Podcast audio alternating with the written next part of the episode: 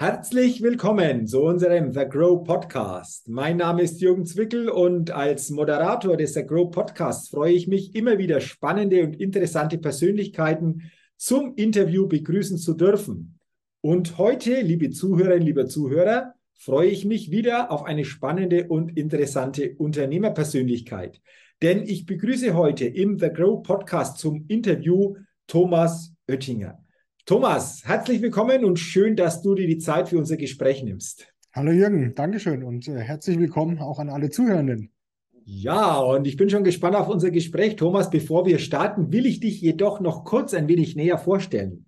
Thomas Oettinger, geschäftsführender Gesellschafter der Marcapo GmbH. Marken lokal führen. Klingt spannend, wird sicherlich auch spannend, wenn wir darüber sprechen. Bevor wir das jedoch tun, gibt es zu Beginn immer die Get-to-Know-Fragerunde, lieber Thomas. Fünf Fragen an dich. Und wenn du soweit bist, lass uns mit der ersten Frage starten. Frühaufsteher oder Nachteule? Absoluter Frühaufsteher. Fünf Uhr geht mein Tag los. Wow, also fünf Uhr, das klingt für viele wirklich sehr, sehr früh. Ähm, hast du dann auch etwas Bestimmtes, wenn du so früh in den Tag startest, wie Morgengewohnheit, Ritual? Gibt es da bei, bei, dir so etwas? Ja, tatsächlich. Also ich meditiere, mache so Wim Hof Atmung, dann gucke mhm. ich meine E-Mails an, dann lese ich noch und dann mache ich das Frühstück für meine Familie mhm. und dann geht es in den Tag. Sehr schön. Jetzt werden sich vielleicht die ein oder andere Zuhörerin, der ein oder andere Zuhörer fragen, Wim Hof Atmung. Was ist das genau? Willst du uns dazu noch ein bisschen mehr sagen?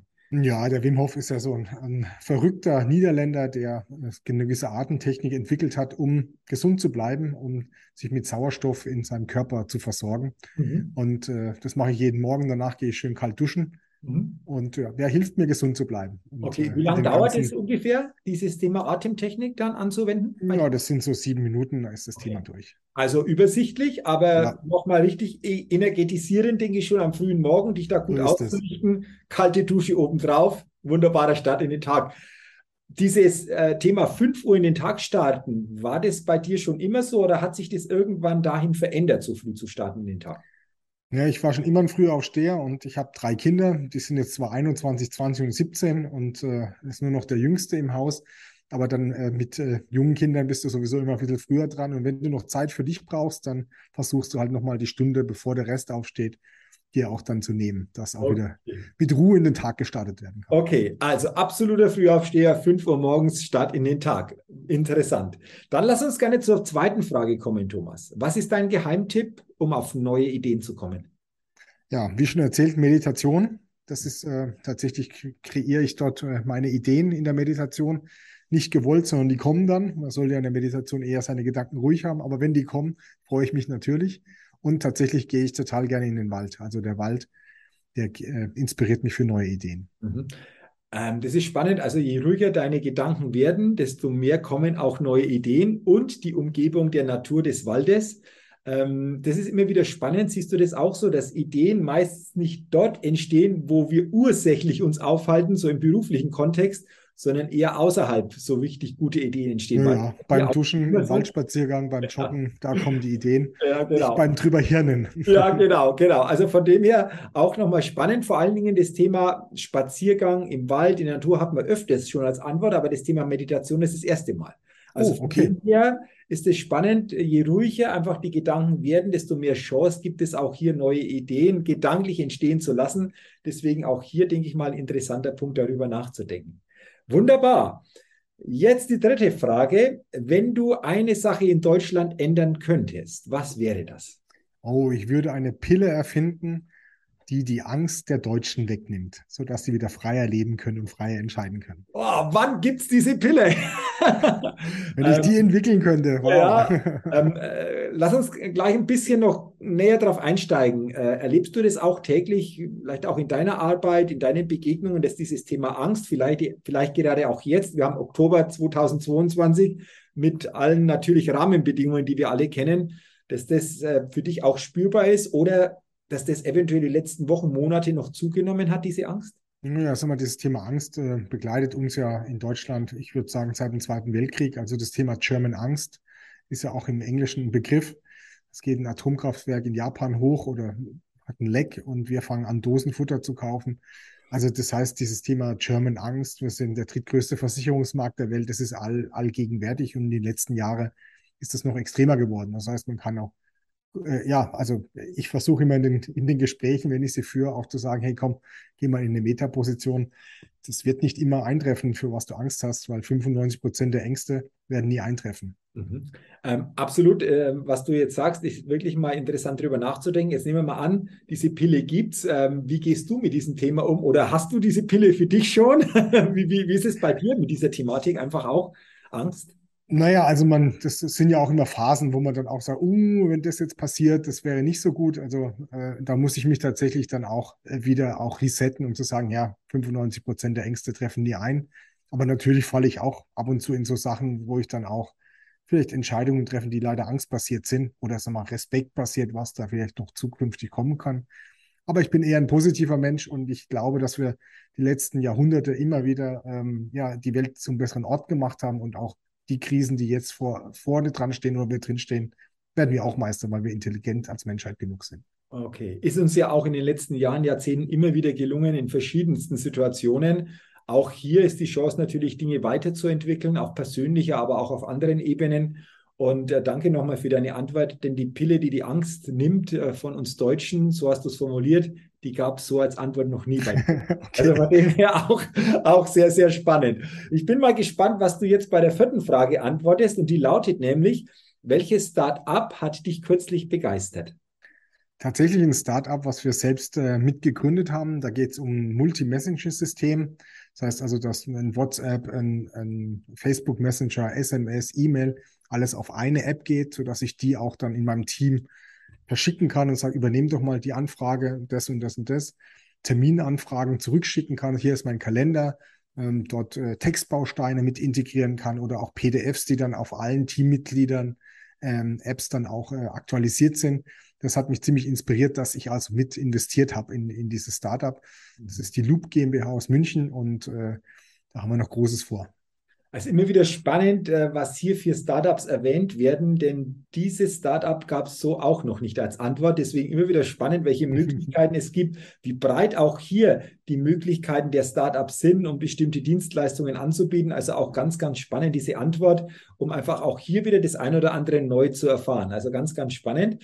Und dann die letzte Frage in dieser Get-to-Know-Fragerunde. Auf welche Innovation könntest du niemals verzichten? Das ist natürlich eine sehr, sehr gute Frage. Ich wahrscheinlich auf ganz, ganz viele Innovationen, aber tatsächlich mein Geschäft und mein Leben könnte ich ohne Internet aktuell nicht mehr organisieren. Stichwort Internet. Wir würden dieses Interview auf dieser Form, in dieser Art und Weise nicht führen, wenn wir nicht Internet hätten. Ähm, das ist ja auch interessant. Ich glaube, wir alle würden das erst richtig merken, wenn es so nicht mehr funktionieren würde, weil ich glaube, die meisten von uns oder alle haben sich schon daran gewöhnt, einfach im Internet ja bestimmte Themen abzudecken, Bestellungen aufzugeben, das für die tägliche Kommunikation auch zu nutzen.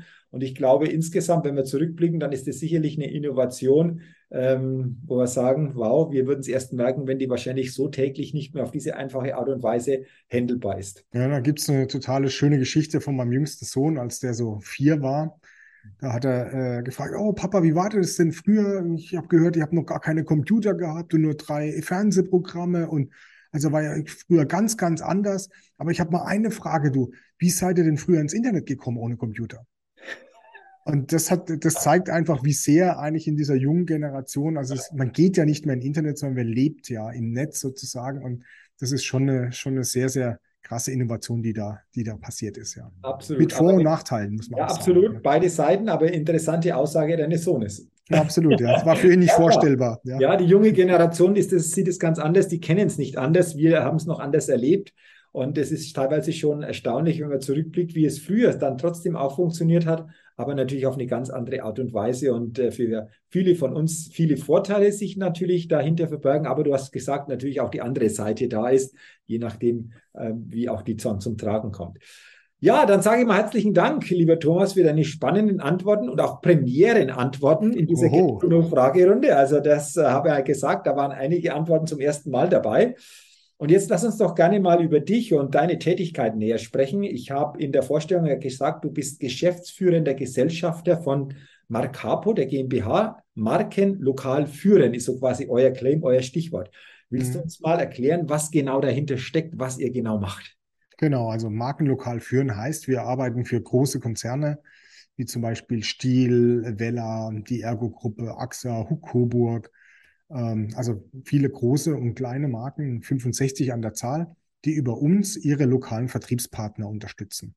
Also es soll heißen, die Vertriebspartner, der Stielhändler, der Vella-Friseur, der Ergo-Vermittler, der Hans-Grohe-Handwerker, die äh, bestellen Werbemaßnahmen über ein Marketingportal von uns. Und zwar sind die Werbemaßnahmen individuell für seinen lokalen Markt gemacht. Das heißt, da ist sein Logo drin, seine Texte drin, also alles komplett individuell. Und der Prozess ist komplett digitalisiert. Und zwar die Maßnahmen, die er kriegt, sind 360 Grad, also von Google AdWords, Facebook Ads, Webbannerschaltung über Fahrzeugbeschriftung, Kinowerbung, Anzeigenschaltung, Flyerverteilung, groß, alles mögliche. Also es sind über über 60 unterschiedliche Werbekanäle, die dort äh, abgedeckt sind. Und so kriegt dann auch jeder lokale Vertriebspartner sein individuelles Setting für seine lokale Markenführung. Und dadurch wird natürlich die Marke auch über den Vertriebspartner lokal geführt. Und wir tragen dann dazu bei, dass im Prinzip unsere schönen mitteleuropäischen Strukturen erhalten bleiben, dass wir auch wirklich auch viele lokale Gewerbesteuerzahler auch weiterhin haben, sodass auch ja, der Spielplatz und äh, äh bezahlt werden kann und vor allem auch der Ballettunterricht der Tochter des Vertriebspartners und so weiter. Okay, klingt spannend. Ähm, wenn ich jetzt so nachdenke, du hast ja gesagt, hey, wir stimmen das lokal ab. Also ähm, das kann ja in dieser Region ein bisschen anders aussehen wie wieder in einer anderen Region. Wie schafft ihr es da einfach auch diese lokalen Gegebenheiten auch zu berücksichtigen? Also es werden ganz viele Optionen in diesen äh, Werbemaßnahmen schon als Textbausteine oder Bildvariablen mit reingenommen, dass also auch Bildoptionen hat und der Vertriebspartner nimmt aktuell nimmt er dann die jeweilige Sachen, die für ihn passen. Im Süden von Deutschland ist ein schönes Fahrradbeispiel, da ist das Mountainbike eher da. Im, im, im Norden haben wir eher das äh, Hollandrad.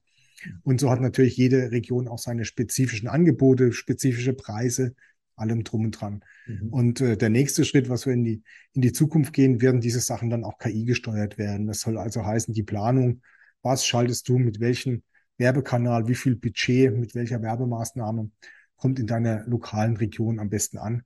Da sind wir aber noch sehr am Forschen, wie das funktioniert. Da sind wir seit einem Jahr in einem Projekt und äh, dann da wird es auch weitergehen. Deshalb habe ich keine Bange vor der Zukunft, weil wir gestalten die Zukunft. Okay, wir gestalten die Zukunft. Äh, klingt spannend. Jetzt das Thema Werbung ist natürlich für alle Dienstleister, für alle Firmen ähm, wichtiger Punkt. Ähm, habt ihr, hast du für dich einfach auch so Erkenntnisse, was es letztendlich unterm Strich bringt, Werbung zu schalten. Klar, stärkt die Marke, die Aufmerksamkeit. Am Ende soll es natürlich auch darum gehen, natürlich auch Umsatz dadurch zu generieren oder stärkeren Umsatz zu generieren. Wie ist das so greifbar? Das ist ja für alle ein Thema, aber wie, wie, wie kann man es so greifen? Habt ihr da auch entsprechend auch Hintergründe oder etwas, wo du sagst, ja, da haben wir die und die Punkte, die einfach auch da mit reinspielen? Weil ich glaube, das ist ja auch immer so ein Thema. Ja, das ist ein sehr, sehr großes Thema. Es kommt hauptsächlich auf die Dienstleistung oder das Produkt drauf an was vermarktet werden kann. Also man kann natürlich zum Beispiel ein Versicherungsprodukt nicht mit dem Angebot im Lebensmitteleinzelhandel vergleichen oder die neue Heizung vergleichbar mit dem Haarschnitt äh, beim Friseur. Weil der, der, der Zyklus, wann entschieden wird, ist manchmal eine Investition, manchmal ist es nur ein Konsum, manchmal ist es ein Impulskauf. Das heißt also, der größte Fehler, den man machen kann, man macht eine Anzeigenschaltung, also online oder offline oder macht eine Verteilung, also irgendeine Werbekampagne unerwartet, wenn man vielleicht ein Produkt hat, wo eine Investition, wo alle 20 Jahre gemacht wird, dass auf einmal 50, 300 Leute kommen und sagen, ich hätte gerne eine neue Heizung. Mhm. Das ist im Lebensmittelhandel anders, weil ich, da habe ich drei bis viermal Hunger am Tag, mhm. also den Bedarf. Für eine Heizung alle 20 Jahre, für einen Haarschnitt alle drei bis vier Wochen. Bei den Männern, bei den Frauen ist es noch länger. Bei einem Versicherungsprodukt ist es vielleicht einmal im Jahr, vielleicht bei einer Kfz-Versicherung oder vielleicht nur einmal im Leben, wenn es um eine Lebensversicherung oder ähnliches geht. Und diese Sachen müssen äh, in Betracht gezogen werden, um zu sagen, war die Werbung erfolgreich oder nicht. Und umso länger der Zyklus ist, bezüglich der Investition oder bezüglich des, des Kaufs des Produkts, muss ich natürlich genau auf jemanden treffen, der zu diesem Zeitpunkt Bedarf hat. Und dann meldet er sich. Aber was man nie vergessen kann, die Sichtbarkeit, dass ich ins Relevant-Set komme, dass ich weiß, Mensch, der Georg von nebenan, der macht auch Lebensversicherung, der macht auch Kapitalanlage, obwohl ich gerade keine brauche. Mhm. Dann brauche ich natürlich relativ häufig, dass ich das in, in das Hirn kriege, dass wenn der Bedarf bei mir ist, dass ich mich auch dann bei ihm melde und nicht bei jemand anders. Und das darf man, das ist auch Erfolg von Werbung, die aber leider nicht messbar ist, weil dann heißt es, nein, der, der ist ja gekommen übers Telefonbuch oder weil er mein Nachbar ist oder ähnliches.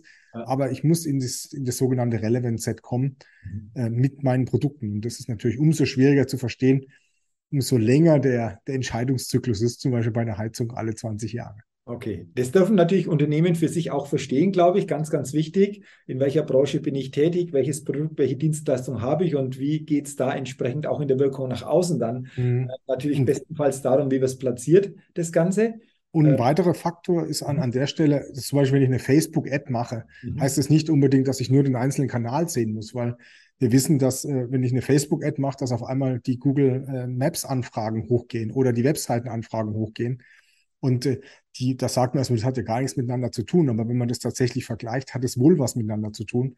Und das kennen wir ja von unserem Surfen. Also ich sehe was, ah ja, gut, und dann kommt der Sohn mit einer 5 in Mathe nach Hause, dann ist das wieder weg und abends gehe ich wieder hin und sage, ach Mensch, da war doch was, der Georg hat doch die und die Werbung gemacht und dann gehe ich auf seine Webseite oder suche nach ihm und das ist natürlich initial von dieser Werbekampagne, aber ich würde es nie zurechnen der Werbekampagne. Mhm. Und vielleicht nochmal auf diese Loop GmbH zurück und genau dort haben wir das Thema, dass ich vielleicht dem auch eine WhatsApp schreibe oder ein Facebook Messenger schreibe. Und äh, dann kann ich natürlich auch diese Kanäle, muss auch mit in diese Wirksamkeit mit reingerechnet werden, was normalerweise selten gemacht wird. Okay, also man kann es manchmal gar nicht so gleich direkt zuordnen, sondern das kann zeitversetzt passieren, weil ich es halt ein paar Mal gesehen habe, gehört habe und irgendwann habe ich so den. Bedarf, dann komme ich da entsprechend auf den Namen oder auf dieses Unternehmen. Jetzt, wenn ich so einen Werbeprofi schon im Interview habe, lieber Thomas, wie ist es denn bei euch, Macapo? Also macht ihr auch noch Werbung oder kommen die Kunden automatisch zu euch, weil ihr einfach auch schon positioniert seid in dieser, in dieser Thematik, eben Marken lokal führen? Wie stellt sich denn das bei euch selbst dar? Ja, also wir sind ja 200 Mitarbeiter, Mitarbeitende, um es korrekt auszudrücken. Ähm, das heißt, wir haben schon einen guten Markennamen in unserer speziellen Zielgruppe. Das mhm. heißt, wenn mich jetzt jemand auf der Straße anspreche und so was, kennst du Macabo, sagt er nein. Aber in der Zielgruppe, ähm, dass äh, Firmen oder Marken, die über Vertriebspartner kommunizieren und ihre Marke lokal führen, haben wir schon einen großen Bekanntheitsgrad. Trotzdem müssen wir immer was dafür tun, dass der auch bleibt. Also große Marken investieren Millionen, um ihren Bekanntheitsgrad und ihre Sichtbarkeit weiterhin nach vorne zu bringen oder zumindest gleich zu halten. Das heißt, wir investieren hauptsächlich in Kundenevents. Also wir haben einen ganz großen Event in, in Bonn. Das sind 200 bis 300 äh, Leute, Marketingleiter da von Marken, den Local Branding Day in Bonn. Und wir haben mehrere kleinere Events und ja auch so mal Online-Events, wo ich dann mit Leuten dann Bier verkoste oder Rum verkoste, um im Prinzip auch immer wieder uns äh, ja zu präsentieren äh, und uns nach vorne zu bringen. Und natürlich machen wir auch Online-Kampagnen. Das ist äh, auch vollkommen klar. Okay. Das ist ja auch etwas, wo durchaus auch wieder Unternehmen drüber nachdenken können. Ne? Also wie, wie schaffen wir das? Einfach auch so aus deinen Antworten heraus vielleicht die eine oder andere Idee mal aufzunehmen oder zu sagen, Mensch, da steckt was drin, könnte man auch mal für uns überlegen, wie wir das äh, nach und nach einfach auch wieder platzieren, um einfach auch, wie du sagst, diese Sichtbarkeit, diese Wirkung einfach aufrechtzuerhalten. Wenn jetzt sich manche gefragt hat, Bierverkostung, da kommen wir übrigens später noch drauf, auch noch spannend, was da einfach noch zu hören ist. Ähm, ich sage schon mal danke, dass du uns ein Stück weit einfach zumindest so einen Einblick gegeben habt, was ihr macht, was unter Marken lokal führend zu verstehen ist. Ähm, Thomas, vielen Dank dafür. Jetzt hast du aber selbst noch ein Thema, das du auch wirklich, glaube ich, mit sehr Herzblut ähm, ja, vertrittst und auch hier einfach auch deine ähm, ja, Kunden begleitest oder Klienten begleitest und es geht um das Thema Positionierung. Spielt ja da auch sicherlich mit rein, aber Natürlich. du persönlich mhm. begleitest hier ja auch entsprechend in dem Thema Positionierung. Willst du uns da mal sagen, was da darunter zu verstehen ist? Klar, Positionierung kennen wir, aber ähm, wie du genau einfach auch das für dich ähm, angehst, das, das ganze Thema? Das ist immer die Frage, ob man Positionierung kennt und was das genau ist. Also ich bin äh, einer von ganz wenigen ähm, Menschen in Deutschland, die äh, die Methode der Potenzialpositionierung beherrscht. Das da habe ich schon 50 Unternehmen positioniert, von ganz klein, von zwei, drei Mann Betrieb bis zu 150 Mann Betrieben. Und hier geht es im Prinzip darum, eine Marktpositionierung zu schaffen, das Geschäftsmodell darauf abzustimmen, vor allen Dingen die richtige Zielgruppe zu finden, die richtige Bedürfnisse der Zielgruppe zu befriedigen, Wünsche und Ängste abzubauen und dann eine Positionierung zu generieren. Das wird in einem ein- oder zwei- oder drei Tages-Workshop abhängig davon, wie viele Personen mitmachen. Und ich bin ein Freund von ganz viele Personen im, äh, im Unternehmen zu integrieren. Dann wird es für den Unternehmer viel leichter, das auch dann zu platzieren. Und äh, ja, da habe ich äh, mit meiner Frau zusammen, die dann auch immer mir mitassistiert und mir immer wieder Tipps gibt, äh, wo man nochmal reingehen muss und reinfragen kann, habe ich viel Spaß dran. Dann mache ich so circa ein bis zwei Workshops im Monat mit äh, Kunden, die jetzt also außerhalb des Macapo-Universums da ist, aber es sind auch ab und zu Macapo-Kunden dabei, die ich dann positionieren darf und die dann auch dann begleiten darf, dass sie dann eine erfolgreiche Marktpositionierung und vielleicht eine kleine Veränderung für ihr Geschäftsmodell und vor allen Dingen zukunftsfähig aufgestellt äh, werden. Das ist äh, mir ein, ein Anliegen, auch wieder dasselbe Anliegen, dass wir weiterhin gute Unternehmen haben in Deutschland, dass auch weiterhin Geld verdient wird.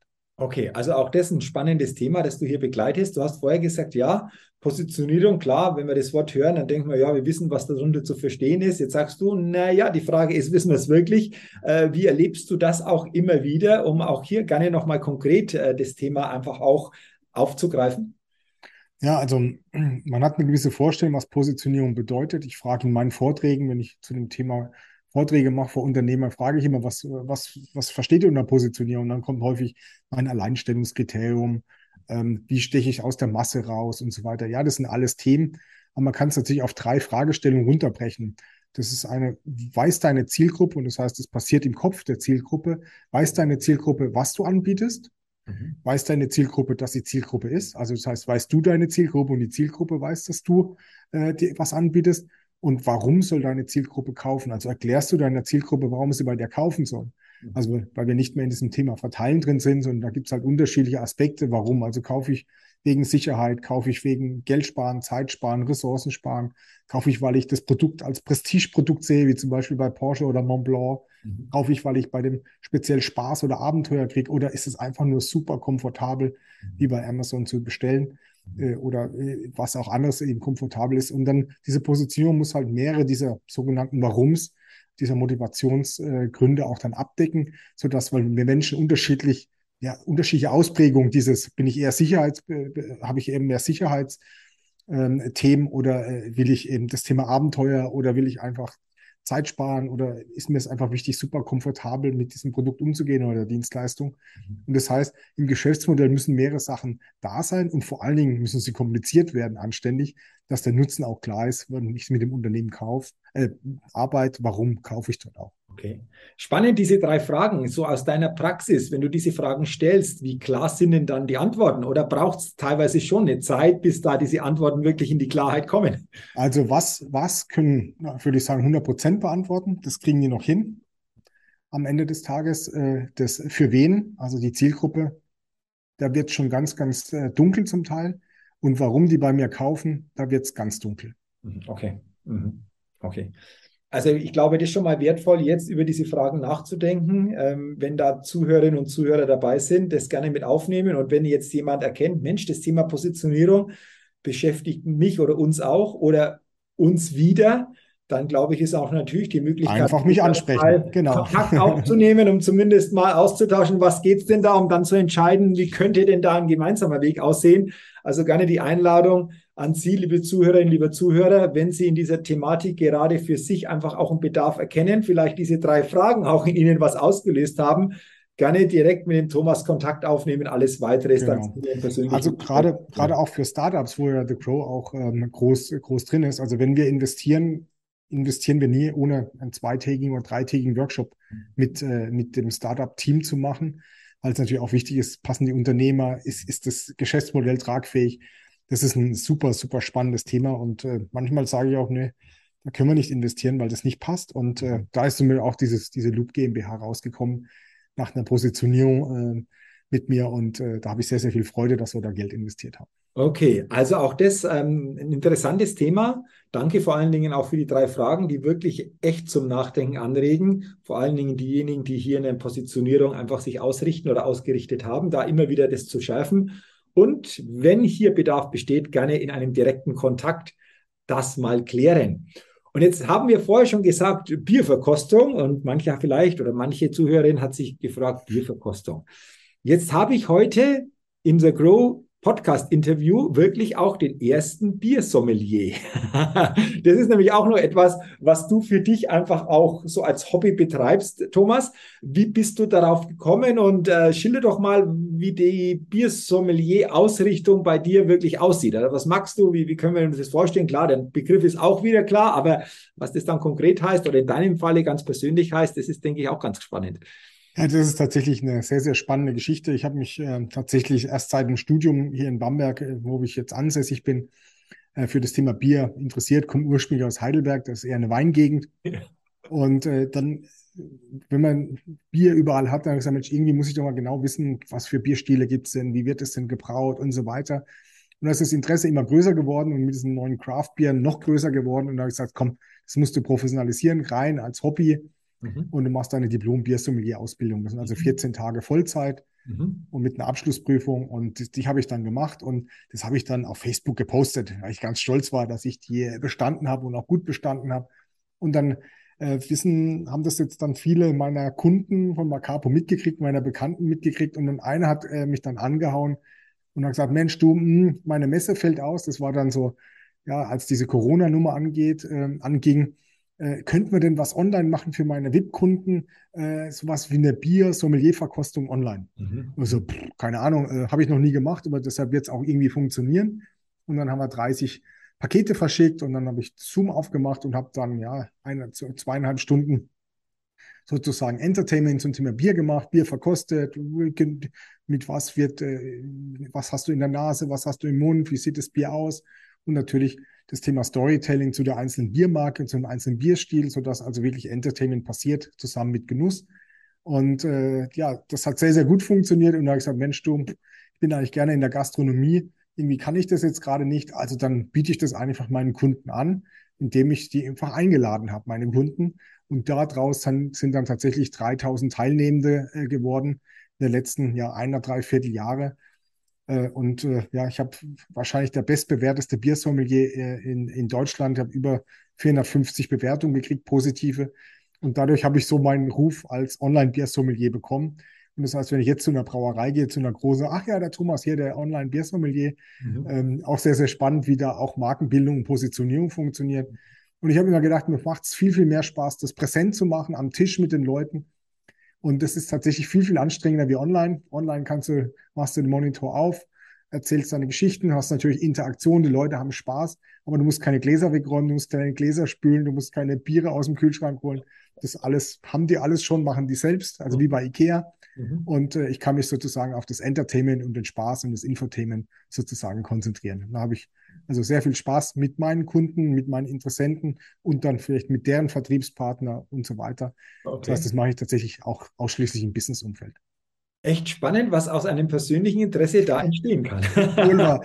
also, also ich hätte heißt jetzt auch, wenn man Sie verstehe, Thomas, wenn da jemand jetzt auch zuhört und sagt, hey, das klingt auch spannend, äh, mal vielleicht überlegt, sowas auch mal anzubieten, wärst du ja auch wieder der richtige Ansprechpartner. Da wäre ich der richtige Ansprechpartner, da habe ich richtig Spaß dran. Also gerade wenn diese Vertriebsteams zum Beispiel mhm. ja, deutschlandweit verstreut sind, also wo man sagt, ich, ich, ich halte sehr, sehr viel von äh, Zusammenkommen mhm. und besprechen.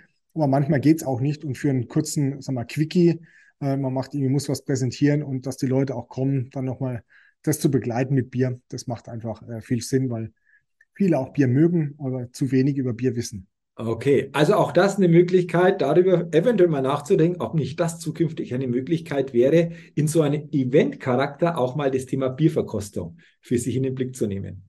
Super. Jawohl. Ja, wenn ich jetzt schon einen Diplom-Biersommelier im Interview habe, lieber Thomas, zum Abschluss natürlich die entscheidende Frage. Ähm, in welche Bierrichtung geht es denn bei dir selbst? du glaubst gar nicht, wie häufig ich diese Frage gestellt bekomme.